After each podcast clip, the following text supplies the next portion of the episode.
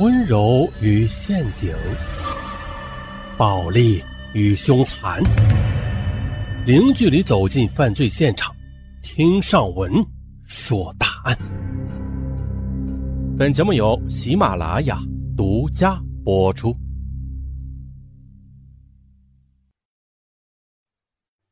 就在一九八五年，陕西省商洛地区商县杨玉河乡。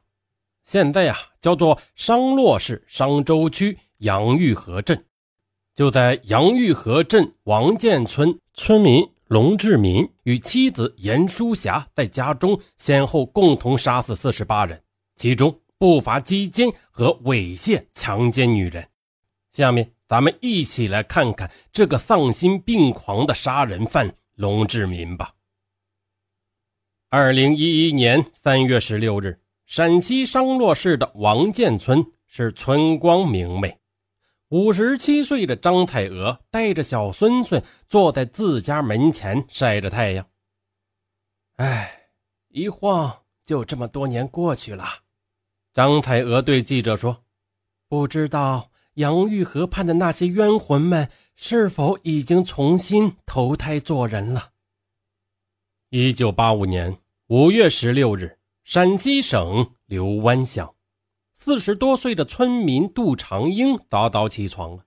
这一天，他和哥哥杜长年出发去商县县城买猪饲料。买完猪饲料，两人在县城西关的一个劳务市场分开了。不料想，这一分就是阴阳永隔。下午，杜长年回到了家里。可是呢，深夜的时候，杜长英惴惴不安的妻子来找他，说杜长英还没有回家。杜长年安慰弟妹道：“哎，没事长英啊，应该是被熟人拉住，歇人家家去了。”然而呢，到五月二十七日，杜长英仍然没有一点音讯。这天黄昏，杜长年再一次从县城寻觅无果返回。路过商县造纸厂时，突然记得那天弟弟把一张卖麦草的收据装进了怀里，说是顺道去造纸厂把这一点八五元的收据去兑现。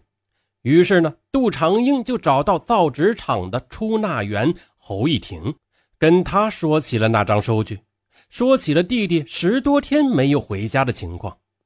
听到这里，侯一婷想起了一件奇怪的事情：几天前。一个中年男子拿着一张一点八五元的收据来领钱，收据上写着杜长英的名字，但是呢，领钱的男子并不是杜长英。据那中年男子说，杜长英欠了钱，为了抵债，所以把收据给了他。侯一婷描述那个中年男子很矮，就像是十几岁的孩子一样那般高。杜长年一听。莫非是邻村的龙志民？嗯，对，附近呐也只有他这么矮了。可是弟弟怎么会欠那种穷的响叮当之人的钱呢？五月二十八日，杜长年带着一帮人在公路边上发现了正在闲荡的龙志民，便上前堵住了他的去路，追问弟弟杜长英的下落。就这样问了没几句后，杜长年觉得。这龙志民心里有鬼，不由分说的要拉他去公安局。一听到公安局，龙志民便赖在地上不走了，喊着自己不过是收了杜长英的收据来抵债，凭什么要去公安局呢？杜长年是觉得更奇怪了，双方是僵持不下。这时，一个黑脸小伙子走了过来，他低声对杜长年说：“哎，大哥，我们也正在找这个人呢，这么巧。”来你们先看住他，我去叫人。这个黑脸小伙是一个侦普队的成员，这支队伍来自上官坊乡。他们搜寻龙志民的原因是他们支书部副书记江三河失踪了。黑脸小伙是另一支寻人队伍的成员。就在一九八五年一月十日晚。江三河与邻村的三个人在西安做完散活，回到了商县西关车站。他们在车站应付了一晚上后，打算第二天在县城买些东西带回家。次日中午，四人来到西关车站，早车回家。就在这时，一个四十岁左右、很矮的男子向前搭话，他说：“招人干活，一天五块钱，问他们做不做。”虽说价钱挺高的，可是邻村的三人都急着回家，都不想去做。可是呢，江三河来了兴趣，问具体做什么呀？矮个男子说是砌猪圈，活不重。啊，那行，江三河呢便跟着矮个的男人走了。一九八五年一月二十二日，江三河的妹夫王志龙以喝酒的名义，将邻村那三人请到江三河家里。三人进门后，看见了江三河的妻子，便问三河去哪儿了。而王志龙厉声的反问他们：“哎，我姐夫跟你们去了西安干活，你们倒是回来了啊？那我姐夫呢？”三人是莫名其妙啊。他反问道：“三河还没有回来？”于是便把在车站的际遇从头到尾的说了一遍。王志龙听后发觉大事不妙。立即给江三河在胜利油田的哥哥江银山写了一封信。见信后，江银山请了假，火速的回家。回到家后，江银山更是多次的向上级续假，假期是一直延续到了六月。在寻找江三河的过程中，江银山多次向相关部门反映，但从未有过回音。他只能自己另想办法。于是呢，便组织了一支侦捕队，这才有了刚才的那一幕。这不，五月二十八日，在这个吵吵嚷嚷的人群里，江家呢看到了要找的人。持续了数月的寻访，江家了解到，龙志民经常出没于西关车站附近等处，春节以后还不时的从市场上招走一些男女。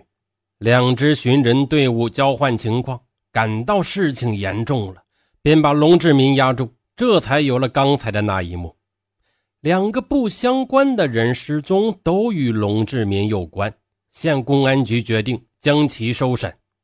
面对审讯，龙志民的供述来来回回的就是杜长英的卖草条是我拿的，他欠了我二十块钱，以后他去哪儿，我咋知道？姓江的是我叫的，干完活就走了。看了多长时间？起个猪圈嘛，能用多长时间？一个下午就干完了呗。他在我家住了一夜，第二天一早就走了。以后他去哪里了？我咋知道？